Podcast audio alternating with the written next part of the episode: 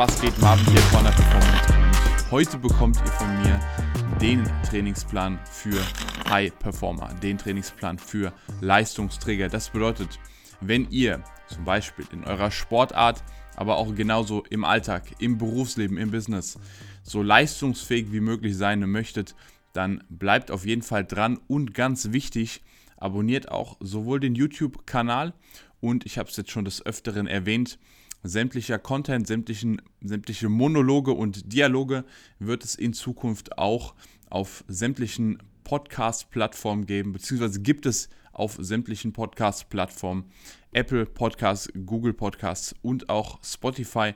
Lasst da gerne 5 Sterne da und bleibt auf jeden Fall am Start. Jetzt müssen wir uns erstmal die Frage stellen, bevor wir zum konkreten Trainingsplan kommen. Was ist überhaupt ein High Performer? Wie definiert sich ein High Performer, ein Leistungsträger? Nun, grundsätzlich muss es natürlich jeder für sich selbst definieren, ob er sich selbst als Leistungsträger, als High Performer sieht. Meine Definition oder mein Bild von einem High Performer sieht so aus. Das ist jemand, der in allererster Linie viel Verantwortung hat, der ein hohes Leistungsbewusstsein hat, der sowohl in seinem Beruf, aber vielleicht auch im Sport, vielleicht ist er Berufssportler, also sprich er ist Profisportler, Fußballer, Basketballer, Handballer, Kampfsportler, der einen Leistungsanspruch hat und viel Verantwortung und in dem Zuge natürlich auch einen relativ stressigen Alltag. Der stressige Alltag kann so aussehen, dass er vielleicht relativ lange Arbeitstage hat, lange im Büro ist, viel auf Geschäftsreisen unterwegs ist, aber grundsätzlich einfach relativ viel Stress ausgesetzt ist. Und ja, das gilt auch, sage ich immer wieder, für die Leistungs- und Profisportler, denn Training ist auch eine Form von Stress für den Körper. Grundsätzlich kann man sagen, ja, aber Training ist doch gut für den Körper, Training ist doch gesund. Naja, es ist in allererster Linie trotzdem erstmal Stress. Und insofern jemand, der zwei, vielleicht sogar drei Trainingseinheiten, sehr harte Trainingseinheiten am Tag hat, der hat grundsätzlich einen stressigen Alltag. Auch wenn der vielleicht nicht von Termin zu Termin springt, auch wenn der nicht die ganze Zeit in einer Zoom- oder Videokonferenz oder Telefonkonferenz ist, so das ist nicht die das, das, was der Körper rein als Stress versteht. Also Training ist für den Körper auch ein Stressor. Und dementsprechend jemand, der viele Trainingseinheiten über den Tag verteilt hat, der hat dementsprechend auch einen stressigen Alltag. Plus ein High-Performer, ein Leistungsträger hat auch meistens begrenzt Zeit. Hier müssen wir jetzt allerdings sehr vorsichtig werden. Denn ich erlebe immer wieder Leute, auch gerade bei mir im Tagesgeschäft, erlebe ich immer wieder viele Leute, die mir sagen, sie haben keine Zeit fürs Training. Ich habe schon eigene Videos darüber gedreht und ich werde auch nicht müde, es zu sagen, keine Zeit gibt es nicht. Wenn ihr keine Zeit für etwas habt, dann heißt es nur, dass es euch nicht wichtig genug ist, dass es auf eurer Prioritätenliste nicht weit genug oben ist. Das bedeutet, anstatt zu sagen, ihr habt keine Zeit für das Training, dann könnt ihr genauso sagen, mir ist das Training nicht wichtig. Mir ist mein Körper nicht wichtig, mir ist meine Gesundheit, meine Leistungsfähigkeit ist mir einfach nicht so wichtig, dass ich die Zeit investiere in ein vernünftiges Training. Weil Fakt ist auch, auch jemand, der tatsächlich objektiv sehr wenig Zeit hat, und da sprechen wir wirklich von wirklich nur einigen Stunden pro Woche, der kann trotzdem ein super effektives Training durchführen und der kann trotzdem noch, wenn er es richtig anstellt, mehr Fortschritt und mehr Ergebnisse produzieren als 90% der anderen Trainierenden. Weil es nach wie vor so ist, sowohl bei den Sportlern, aber auch bei den Nicht-Sportlern, das unterscheidet sich nicht groß. Jemand, der fünf Jahre, zehn Jahre schon im Studio trainiert, die machen oftmals immer noch den gleichen Schwachsinn und die gleichen Fehler wie Leute, die vielleicht äh, ja gerade erst neu mit dem Training starten. Also die meisten verschwenden unfassbar viel Zeit mit Dingen, die ihnen keinen wirklichen Fortschritt bringen. Dementsprechend bedeutet das, auch wenn wir wenig Zeit haben, können wir, wenn wir es richtig anstellen, einfach deutlich mehr Fortschritt im Training machen. Wie gesagt, wichtig ist hier allerdings klar, je mehr Zeit wir haben, umso mehr Zeit können wir das natürlich auch füllen mit Dingen, die uns Fortschritt bringen. Wenn wir jetzt allerdings einen stressigen Alltag haben, viel Verantwortung, beziehungsweise unter diese Definition von einem High-Performer und Leistungsträger fallen, dann haben wir eben nicht unbegrenzt Zeit. Das heißt, wir müssen natürlich schon schauen, dass wir diese Zeit dann mit den wichtigsten Dingen füllen, die uns wirklich Fortschritte bringen. Und bevor ihr euch jetzt schon zu früh gefreut habt, ich werde euch jetzt nicht den Trainingsplan geben im Sinne von, macht die Übung mit so und so viel Sätzen und so und so viel Wiederholungen, die Pause und dann macht ihr die und die und die und die Übungen. Funktioniert einfach nicht, weil ich spreche hier relativ viele Leute an und die meisten von euch haben unterschiedliche Zielsetzungen, unterschiedliche körperliche Eigenschaften. Sonst würde es sowas wie das Coaching nicht geben. Im Coaching führen wir zunächst ein Gespräch, damit ich euch kennenlerne. Dann machen wir ein Assessment. Das bedeutet, wir testen eure Leistungsfähigkeit, wir machen Krafttests. Je nach Sportart machen wir dann auch Explosivkraft, Sprungkraft-Testungen, damit ich weiß, wo ihr steht. Jeder hat auch nochmal bestimmte körperliche Einschränkungen. Der eine kann vielleicht relativ schwierig Kniebeuge machen, weil er eine Verletzung im Knie hat etc. Und da kann ich euch einfach keinen generalisierten Trainingsplan geben. Weil wenn ich so einen generalisierten Trainingsplan rausgebe und sage, macht das genau so, dann wird vielleicht ein Teil von euch diesen Trainingsplan machen, wird überhaupt keine Fortschritte damit machen und wird dann entweder unter die Videos schreiben oder einfach rumerzählen, ey, ich habe den Trainingsplan von dem gemacht, völliger Schwachsinn, der hat keine Ahnung. Also, kurz gefasst, ihr kriegt heute nicht den Trainingsplan mit genauen Übungen und genauen Sätzen und Wiederholungszahlen und Pausenzahlen und, und, und, und, und, weil ich das einfach hier auf YouTube oder auf den Podcast-Plattformen nicht machen kann. Ihr bekommt aber von mir ganz, ganz wichtige Regeln, die ihr einhalten solltet. Wichtige Regeln, damit euer Training so effektiv wie möglich ist. Das geht nicht nur für die High-Performer, aber es gibt eben einige Besonderheiten. Warum sollte jetzt ein High-Performer unter der Definition, über die wir eben gesprochen haben, anders trainieren als ein ja, Nicht-High-Performer. Ich vergleiche es mal mit jemandem, der jetzt mal ganz krass gesagt, vielleicht arbeitslos ist oder also nichts gegen, ich will das jetzt nicht schlecht reden, ne, aber jemand, der vielleicht keinen keinem Beruf nachgeht, beziehungsweise der vielleicht schon Rentner ist, etc., der vielleicht nicht so einen anspruchsvollen Alltag hat, wie jemand, der wirklich tagtäglich seine Ziele verfolgt, unabhängig davon, was jetzt diese Ziele sind. Der hat nämlich grundsätzlich mehr Stressoren. Und zwar der größte Stressor ist entweder, wie gesagt, der Beruf oder eben das sportspezifische Training. Das bedeutet, der muss bei seinem Trainingsplan schauen, dass er sich nicht zu sehr ins Übertraining schießt, dass er nicht zu intensiv bzw. zu viel Volumen trainiert. Das bedeutet, der muss zwangsläufig ein paar Regeln beachten, der muss einige Dinge einhalten, damit er nicht übers Ziel hinausschießt. Und, wie gesagt, jemand, der einen anspruchsvollen Alltag hat, der hat eben eine, einige Besonderheiten, wo er auch vom richtigen Training profitieren kann. Also das soll jetzt nicht heißen, dass Training für einen High-Performer etwas ist, was er sich nur leisten kann, wenn er gerade Zeit hat oder wenn er genügend Regenerations- und Stresskapazitäten hat. Ganz im Gegenteil. Ich bin der Meinung, jeder Sportler, jeder Berufstätige, mittlerweile bin ich der Meinung, jeder Mensch sollte Krafttraining betreiben, beziehungsweise jeder Mensch sollte Fitnesstraining betreiben. Warum? Weil es ihn in allen anderen Lebensbereichen leistungsfähiger macht. Wenn euer Hormonspiegel optimal ist, weil ihr richtig trainiert, weil ihr die richtigen Übungen macht und natürlich, weil ihr den richtigen Lifestyle, die richtige Ernährung fahrt, dann geht es euch besser. Dann habt ihr mehr Energie, dann habt ihr mehr Antritt, dann habt ihr mehr Drive, was euch in allen anderen Lebensbereichen weiterhilft. Selbst auf Selbstbewusstsein, die ganzen psychischen Benefits. Da sind wir gar nicht noch bei den körperlichen. Ähm, und dann natürlich, wie gesagt, das Thema Energielevel. Wir sind einfach deutlich leistungsfähiger in unserer Sportart. Wir sind deutlich leistungsfähiger im Alltag, wenn wir richtiges Training betreiben. Und von daher bin ich der festen Überzeugung mittlerweile, unabhängig davon, was ihr macht, unabhängig davon, wer ihr seid. Ihr solltet Fitnesstraining, ihr solltet Krafttraining machen, weil es euch in allen anderen Lebensbereichen weiterhilft. Und da wollen wir, wie gesagt, heute mal die wichtigsten Regeln festhalten, die ihr für euren Trainingsplan als in Anführungszeichen High Performer umsetzen könnt. Kommen wir zu Regel Nummer 1 und das ist definitiv, ihr solltet schweres Krafttraining, insbesondere schwere, mehrgelenkige Grundübungen machen. Warum ist das so? Nun, ganz simpel formuliert, sie bringen uns in kürzester Zeit die meisten Ergebnisse. Wir nehmen jetzt mal als Beispiel eine tiefe Langhantelkniebeuge. Was trainieren wir alles bei der tiefen Langhantelkniebeuge? Nun, grundsätzlich könnte man sagen, ja, man trainiert seine Beine. Das ist aber noch nicht alles. Die Beine können wir genauso auch an der Beinpresse trainieren. Die Beine können wir genauso auch an einem Beinstrecker trainieren.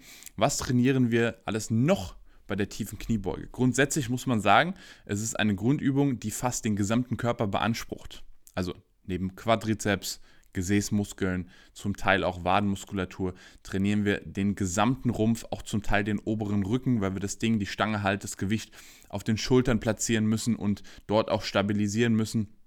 Das bedeutet, eigentlich trainieren wir fast den gesamten Körper. Dadurch, dass wir eben den gesamten Körper trainieren, beziehungsweise auf einen Schlag so viele Muskelfasern gleichzeitig ansprechen, haben wir durchaus positive Auswirkungen auf unseren Hormonspiegel, insbesondere den Testosteronspiegel, aber auch den Ausstoß verschiedener Wachstumshormone, was uns halt, wie gesagt, weiterhilft, wenn es ums Thema Energielevel geht, Leistungsfähigkeit und natürlich, was ich auch immer sage, Thema Muskelaufbau, Körperfettreduktion. Das bedeutet, dass unsere Körperzusammensetzung einfach deutlich besser ist. Es fällt uns leichter, also sprich, wenn wir Kniebeuge machen, das ist letztendlich eine super Übung für die Bodycomp, also für Körperzusammensetzung, Muskulatur zu maximieren, Körperfett zu minimieren. Von daher, das ist ein Effekt, den wir dabei noch mit trainieren. Wir trainieren natürlich auch unsere Maximalkraft. Und das Wichtige ist zu verstehen, Maximalkraft passiert, mal auf doof gesagt, nicht im Muskel selbst, sondern beginnt im zentralen Nervensystem. Das heißt, wir trainieren eben unser zentrales Nervensystem, wenn man so mag. Wir bringen dem Körper bei, Muskeln richtig anzusteuern, was uns dabei hilft, auch in allen anderen Bewegungen und Übungen stärker zu werden. So. Das ist super interessant bei Gewichthebern beispielsweise, also die tatsächlich eigentlich nur reißen, stoßen, auch natürlich im Training Tiefkniebeuge und so weiter machen. Die wenigsten Gewichtheber machen Bankdrücken. Ich, ich kenne eigentlich keinen, der wirklich regelmäßig Bankdrücken betreibt, zumindest nicht ambitioniert, weil es ihnen einfach fürs olympische Gewichtheben nicht wirklich weiterhilft. Wenn die sich allerdings wirklich mal auf die Bank legen und Langhantel, Flachbankdrücken machen, die sind unfassbar stark. Warum? Weil sie eben unfassbar stark in der Kniebeuge sind und natürlich, wenn ihr irgendwann 160, 180 Kilo über Kopf halten könnt, so, dann sind die Schultern, dann sind die Arme schon wirklich und vor allem auch der Rumpf so stark, dass ihr auch locker mit den 160, 180 Kilo Bankdrücken machen könnt. Von daher, das ist so ein Beispiel dafür, dass wir auch einen Übertrag haben. Also in dem Moment, wo wir in der Kniebeuge stärker werden, werden wir in der Regel auch in ganz, ganz vielen anderen Übungen stärker. Plus, die Tiefkniebeuge ist da ein super Beispiel. Wir haben gleichzeitig auch Beweglichkeitstraining.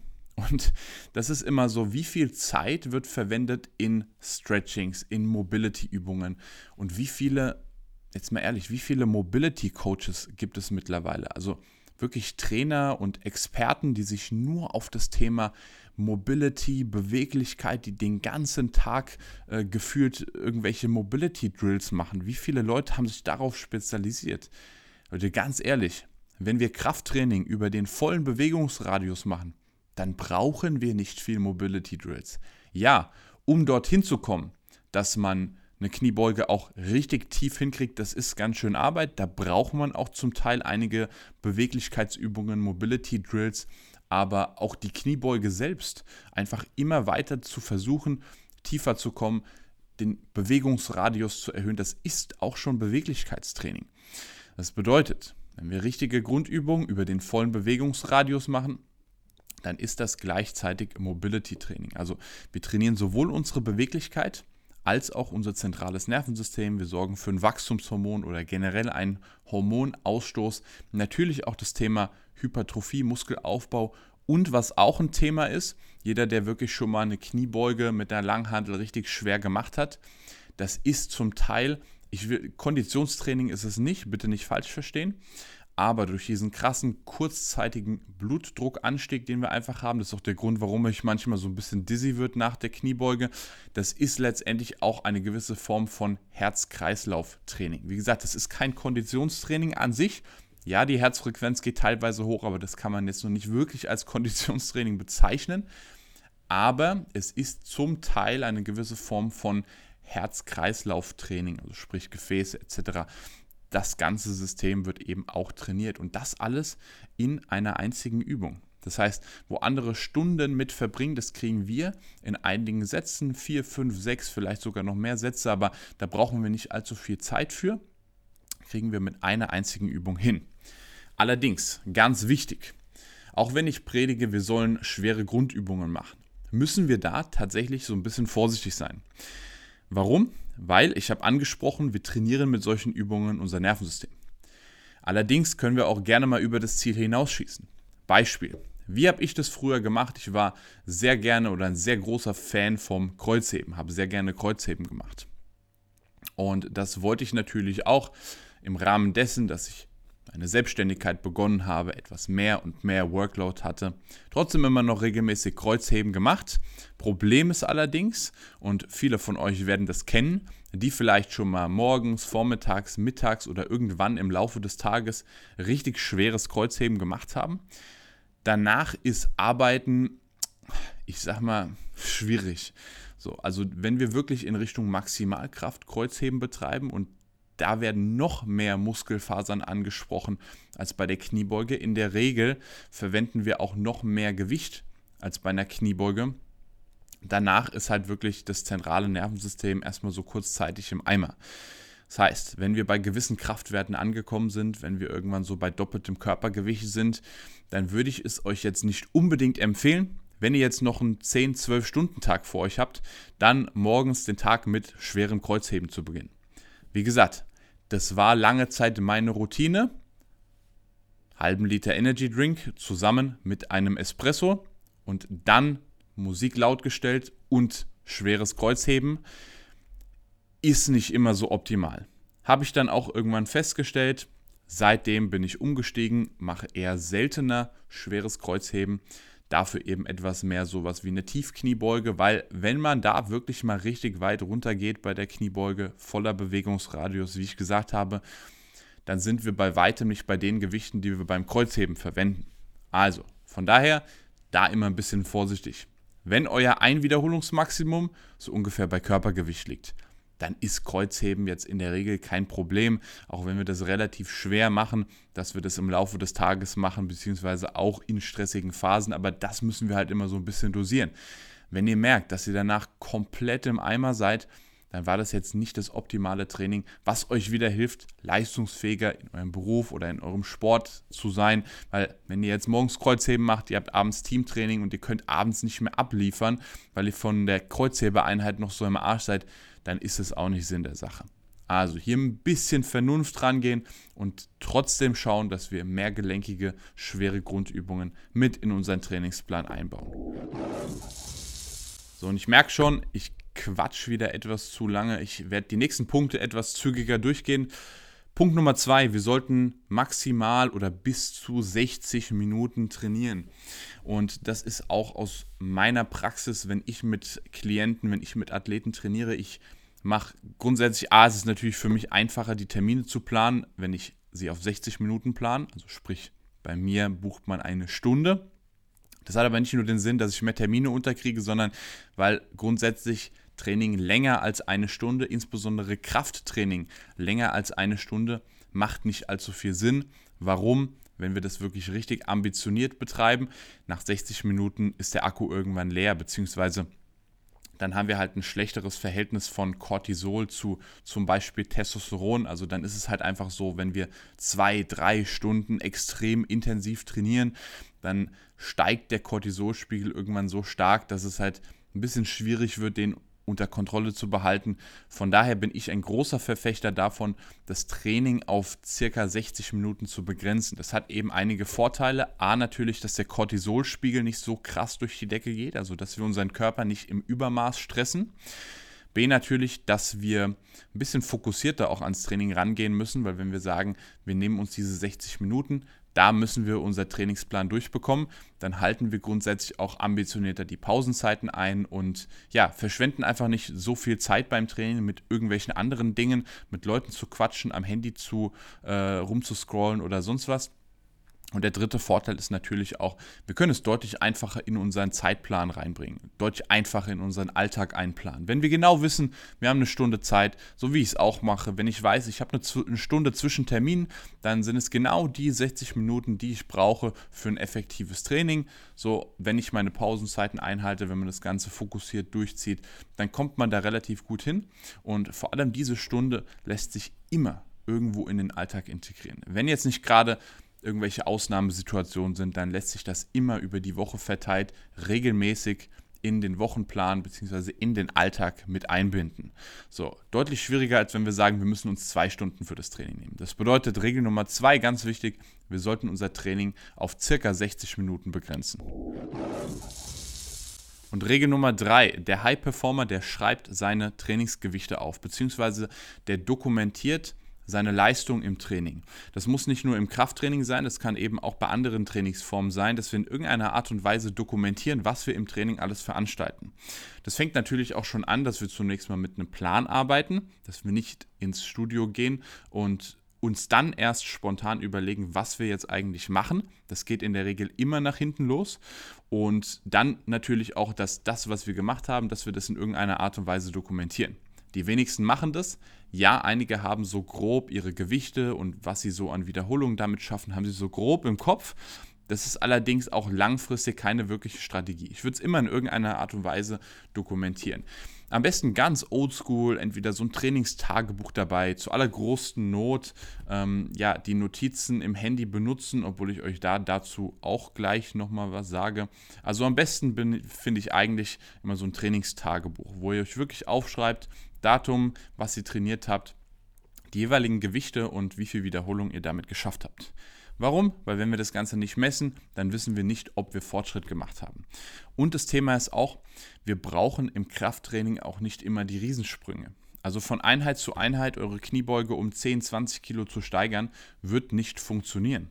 Wenn wir es allerdings schaffen, jede Einheit gibt es in jedem Studio normalerweise, diese 1,25 Scheiben, wenn wir die pro Seite drauf machen, dann sind wir bei 2,5 Kilo pro Seite mehr. Wenn wir das zweimal pro Woche hinkriegen, dann haben wir in der jeweiligen Übung unser Arbeitsgewicht um 5 Kilo gesteigert. Das machen wir jetzt im Monat, dann sind wir bei 20 Kilo mindestens. Das wird natürlich auch nicht auf Dauer funktionieren, ganz klar. Aber wir müssen dann, spätestens dann, wenn wir an so ein Plateau kommen, spätestens dann, wenn wir eine gewisse Leistungsstufe erreicht haben, spätestens dann geht es halt wirklich um diese Details und um diese kleinen Schritte. Weil Krafttraining ist letztendlich, klingt jetzt ein bisschen paradox, aber Krafttraining braucht Ausdauer. Das bedeutet, dass wir im Krafttraining kein Ausdauertraining betreiben, sondern das bedeutet, dass wir einen langen Atem brauchen. Dass wir langfristig wirklich mal dranbleiben müssen. Langfristig immer diese kleinen Fortschritte machen müssen, die sich dann irgendwann summieren und wir dann irgendwann den großen Fortschritt haben. So, das lässt sich genauso auch auf sämtliche Bereiche übertragen, auf sämtliche Lebensbereiche. Genauso ist es im Beruf, genauso ist es in der Sportart selbst. Ihr werdet nicht von heute auf morgen zum nächsten Michael Jordan oder Kobe Bryant, sondern das werdet ihr eben über die kleinen Schritte. Die sieht natürlich niemand. Das sehen die Leute dann am Ende und denken, boah, was ist denn mit dem passiert? Ähm, aber letztendlich sind es immer diese kleinen Schritte und dafür brauchen wir halt diese Consistency, dafür brauchen wir Regelmäßigkeit und dafür brauchen wir Disziplin. Und da höre ich ganz, ganz oft von Klienten, gerade mit denen ich neu zusammenarbeite, boah, ist das nicht ein bisschen langweilig? Fuck ja, es ist richtig langweilig. Insbesondere Krafttraining kann fucking stupide und fucking langweilig sein. Darum geht es aber nicht. So, die Frage ist, wollt ihr Belustigung beim Krafttraining? Äh, bin ich hier der Clown, der euch äh, bespaßen soll? Oder wollt ihr Fortschritte? Wollt ihr eure Ziele erreichen? Und ganz ehrlich, ich finde es langweiliger, wenn man fünf, sechs, sieben Jahre ohne Fortschritt trainiert, anstatt zwar vielleicht jedes Training das gleiche zu machen und nicht immer die große Variation zu haben, aber irgendwann halt seine Ziele zu erreichen. Das ist für mich weniger langweilig, seine Ziele tatsächlich zu erreichen, richtig Fortschritt zu machen, sich mal richtig zu entwickeln, anstatt irgendwann nach sechs, sieben Jahren immer noch genau das gleiche zu machen wie vorher. Und Fakt ist, die meisten sind halt dabei, dass sie nach Jahren immer noch am gleichen Leistungsstand sind, wo sie jetzt auch sind. Von daher, ob das Krafttraining jetzt extrem aufregend sein muss, das ist mir doch völlig egal. Es soll Fortschritte bringen. Ja, wir können mal ein bisschen variieren und ja, zum Teil gebe ich auch zu, ist es auch wichtig, dass wir immer mal wieder ein bisschen was Neues haben, auch immer mal wieder ein bisschen Abwechslung ins Training reinbringen. Natürlich, es soll ja auch zum Teil Spaß machen. Es soll ja auch immer mal wieder Motivation sein, dass wir einen neuen Trainingsplan haben und, und, und. Und auch der Körper braucht natürlich immer wieder einen neuen Trainingsplan. Also kein Trainingsplan funktioniert über Jahre hinweg, wenn wir nichts daran ändern. Da sind wir halt irgendwann immer an so einem Plateau. Also ich empfehle spätestens so alle zwei Monate dann den Trainingsplan wirklich mal zu wechseln. Und ja, wie gesagt, da macht es schon Sinn, immer mal neue Aspekte reinzubringen, auch um für ein bisschen Abwechslung zu sorgen. Aber Priorität Nummer eins des Krafttrainings insbesondere ist es nicht, dass es super abwechslungsreich ist und das Krafttraining soll Fortschritte bringen. Von daher, wichtige Regel, wir sollten unsere Trainingsgewichte dokumentieren, wir sollten unsere Leistung dokumentieren und dann Stück für Stück in kleinen Schritten immer weiter steigern.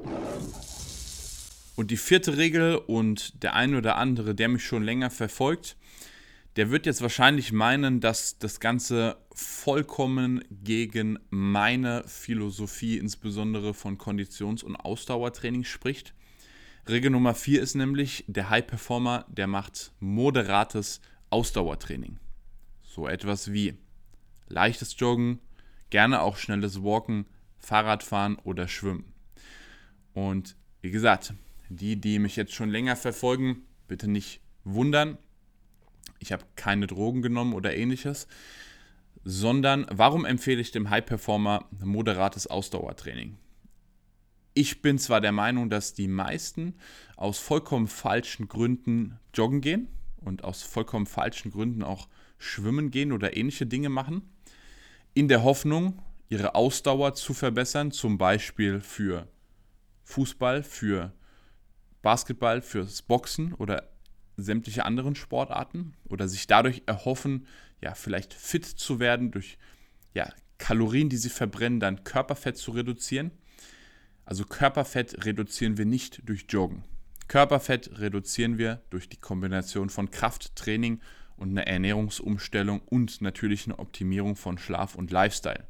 Das heißt, wir können auch ohne Ausdauertraining können wir Körperfett reduzieren, können Körperfett weit einstellig bringen, also wirklich, wirklich einen krassen Körper erreichen, ohne in irgendeiner Art und Weise Ausdauer- oder Konditionstraining zu machen. Und deswegen würde ich auch das Ausdauertraining nicht empfehlen. Aber warum würde ich jetzt dem High Performer auf einmal Joggen empfehlen? Oder warum würde ich dem High Performer wahrscheinlich sogar eher schnelles Walken empfehlen oder Schwimmen oder Fahrradfahren? Nun, gibt ein paar Aspekte, die dafür sprechen. Ich habe gesagt, viele der High-Performer haben einen relativ stressigen Alltag. Das bedeutet, der Cortisolspiegel ist grundsätzlich bei den meisten relativ hoch. Also ne, im Durchschnitt gesehen. Der schwankt natürlich immer über den Tag, aber grundsätzlich, dadurch, dass sie einen relativ stressigen, anspruchsvollen, anstrengenden Alltag haben, ist gerne mal der Cortisolspiegel ein bisschen drüber. Moderates Ausdauertraining kann dabei helfen, den Cortisolspiegel zu reduzieren insbesondere in solchen zyklischen Sportarten. Also in Sportarten, wo wir uns jetzt nicht wirklich konzentrieren müssen auf das, was wir tun, sondern die relativ monoton sind. Bedeutet sowas wie Fahrradfahren. Das Einzige, was wir machen, wir hocken auf dem Ding und ja, treten in die Pedale rein. Natürlich für die Profi-Radfahrer, ich habe auch schon mit einigen Radfahrern gearbeitet, ja, das ist dann nochmal mehr Technik, die da reinkommt, aber ich sag mal, für den, der jetzt so ein bisschen Ausdauertraining betreiben möchte, der sich mal aufs Rad schwingt, das ist relativ simpel, der tritt in die Pedale und muss sich nicht groß konzentrieren. Der muss vielleicht so ein bisschen nach vorne schauen, dass er nicht irgendwo in Graben fährt. Aber das sind eben zyklische Sportarten, also mit Bewegungen, die sich immer wieder wiederholen. Der Vorteil ist, durch dieses Monotone, vielen hilft es tatsächlich, so ein bisschen ja, den Kopf frei zu kriegen, den Geist etwas zu beruhigen und eben durch diese moderate Herzfrequenz, ich würde da immer im Bereich von 120 bis 130 Schlägen pro Minute arbeiten, ganz grob. Ähm, das ist nämlich ein Pulsbereich, in dem wir Cortisolmanagement betreiben. Das heißt, der dafür sorgt, dass wir ja zum Teil tatsächlich auch Cortisol reduzieren können. Auch hier würde ich das Ganze wieder nicht zu lang machen, weil sonst geht das Ganze auch wieder nach hinten los. Ähm, circa 30 bis 60 Minuten moderates Ausdauertraining. Wichtig ist da auch wieder, dass ihr euch etwas sucht, was euch Freude bereitet. Also wenn ihr alleine schon beim Gedanken am Joggen, wie das bei mir der Fall ist, wenn euch allein bei dem Gedanken schon der Cortisolspiegel hochschießt, dann ist das nicht die optimale Trainingsform für euch. Also dann solltet ihr euch vielleicht etwas suchen, was euch etwas mehr Freude bereitet. Aber eben, wir haben durch dieses moderate Ausdauertraining den Vorteil, dass wir Cortisol, dass wir Stress reduzieren. Zur Not, wie gesagt, kann das sowas sein wie schnelles Spazierengehen. So, da kommen viele tatsächlich auch schon auf den Pulsbereich von 120, 130 Schlägen pro Minute. Man mag es kaum glauben. Aber das hat eben den Vorteil, dass wir Cortisol-Management betreiben und eben durch diese zyklische Bewegungen gerne auch einfach mal so ein bisschen den Kopf freikriegen, den Geist beruhigen. Thema Kopf freikriegen, was ich dem High Performer nicht empfehlen würde, wäre zumindest jetzt mehrmals wöchentlich und auf regelmäßiger Basis ein extrem intensives Intervalltraining. Warum? Natürlich kann es zum gewissen Teil subjektiv dafür sorgen, dass wir den Kopf frei bekommen. Allerdings haben wir den großen Nachteil, dadurch, dass wir die Herzfrequenz extrem in die Höhe schießen, dass auch hier wieder der Cortisolspiegel massiv steigt. Also Beispiel, wenn wir jetzt 10, 12 Stunden am Tag arbeiten oder unabhängig davon einfach extrem viel Stress im, im Alltag haben, dann machen wir vielleicht noch dreimal schweres Krafttraining, also wirklich intensives, schweres Krafttraining, vielleicht sogar viermal. Und dann machen wir noch drei bis viermal pro Woche ein richtig intensives HIT-Training. Also so ein richtiges, ja, gibt ja verschiedene Formen davon, aber dann haben wir halt relativ schnell die Problematik, dass unser Cortisolspiegel so stark durch die Decke geht, dass wir den nicht mehr in den Griff bekommen und dass wir unserem Körper, insbesondere unserem Energielevel und unserem Hormonspiegel wirklich, wirklich nichts Gutes tun.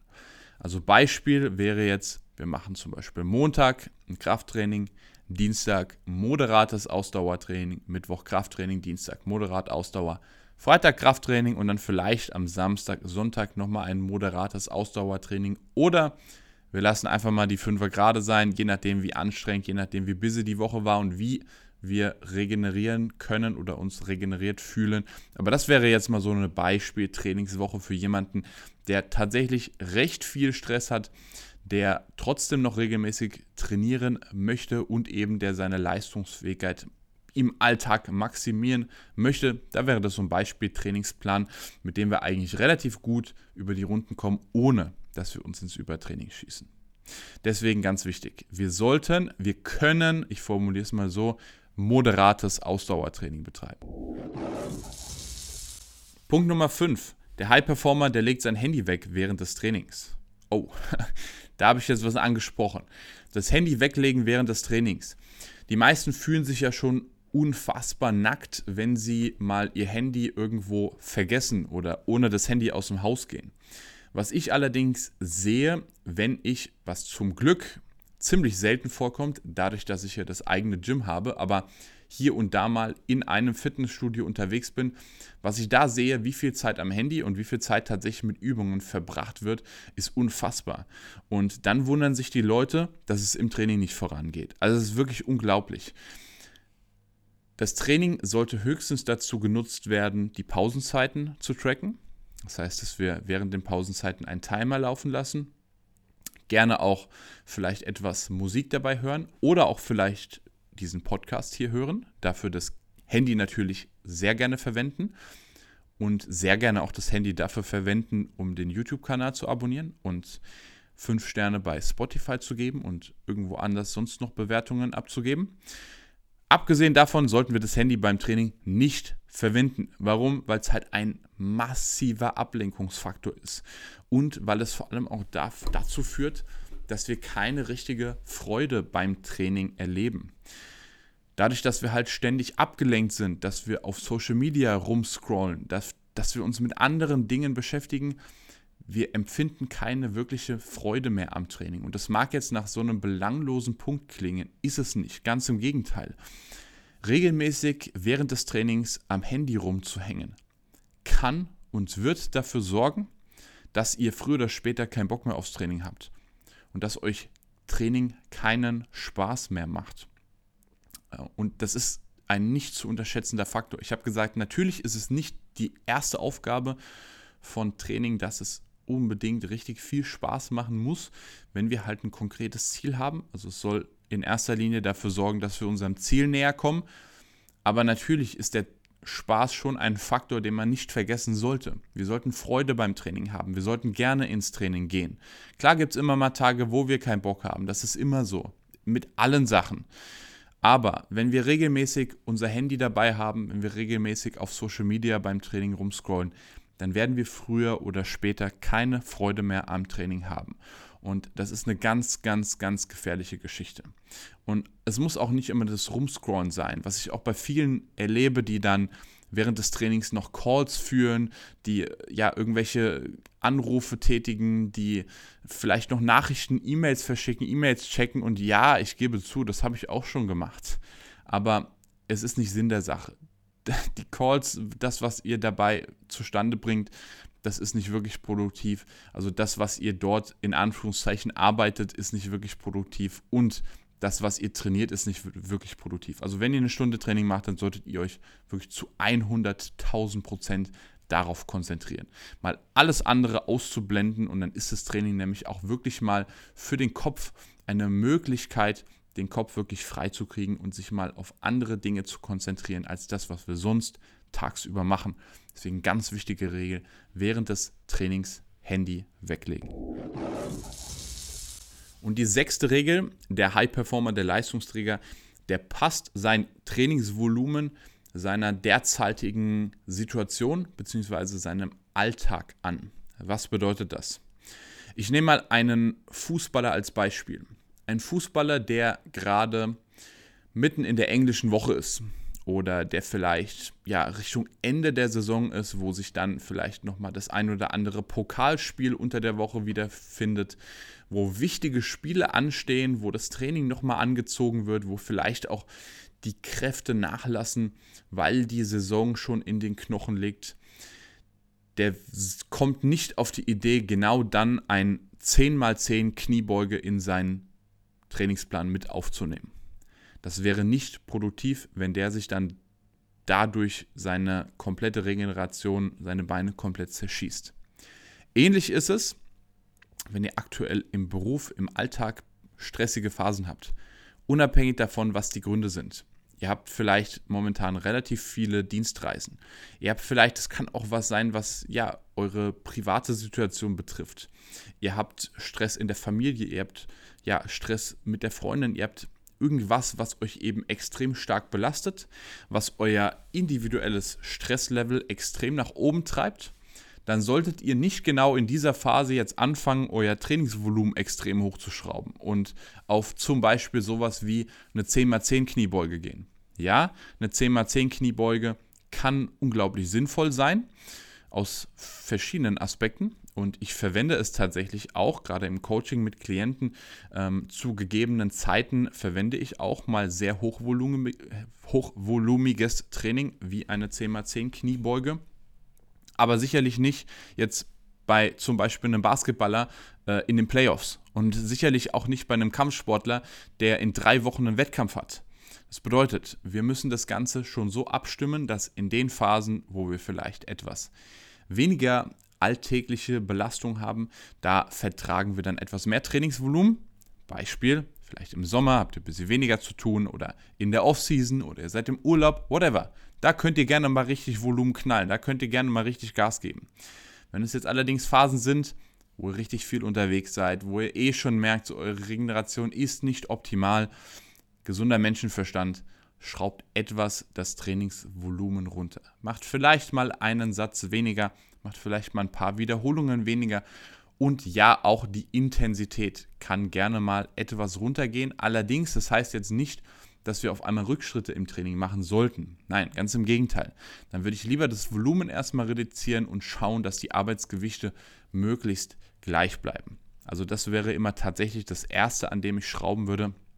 Das Trainingsvolumen, insbesondere wenn es um schwere mehrgelenkige Übungen geht, die ihr machen solltet, wie wir in Regel 1 festgestellt haben. Aber das sollten wir immer an unserem Alltag, an unserer derzeitigen Situation anpassen. So, ich hoffe, die sechs Tipps, die sechs Regeln haben euch weitergeholfen. Ich hoffe, ihr könnt das Ganze mit in euren Trainingsplan einbinden. Wenn ihr etwas mitgenommen habt aus dieser Folge, dann tut mir den Gefallen. Abonniert den Kanal auf YouTube, gebt 5 Sterne bei Spotify und den diversen Podcast-Plattformen und oder, was mir sogar noch viel, viel, viel wichtiger wäre, das Ganze hier ist komplett kostenlos. Das Ganze kostet mich Zeit, bringt mir nicht wirklich Ertrag. Und von daher würde ich mich sehr freuen. Also, wie gesagt, es gibt keine, wir werden nicht gesponsert. Ich mache hier keine Produktplatzierungen, keine Produktwerbung außer für meine eigene Dienstleistung, für mein Coaching, die ihr natürlich gerne in Anspruch nehmen könnt. Abgesehen davon würde ich mich sehr freuen, wenn ihr etwas mitgenommen habt, dass ihr das Ganze einem Trainingsbuddy, einem Freund, einem Kollegen, sonst wem zeigt, das Ganze verbreitet, gerne auch auf den sozialen Medien einfach postet, auf Instagram oder sonst wo, damit wir hier weiter und weiter organisch wachsen, die Tipps und das Wissen mehr Leuten zugänglich machen weil wir in der Praxis oder ich in der Praxis sehe, dass da noch relativ viel Nachholbedarf bei vielen ist. Deswegen würde ich mich sehr, sehr freuen. Ansonsten, wie gesagt, hoffe ich, haben die Tipps euch weitergeholfen. Deswegen bleibt auf jeden Fall am Start, abonniert den Kanal auf YouTube, 5 Sterne auf Spotify. Ansonsten sehen wir uns wieder in der nächsten Folge. Champs, das war's von mir. Wir sehen uns beim nächsten Mal. Peace.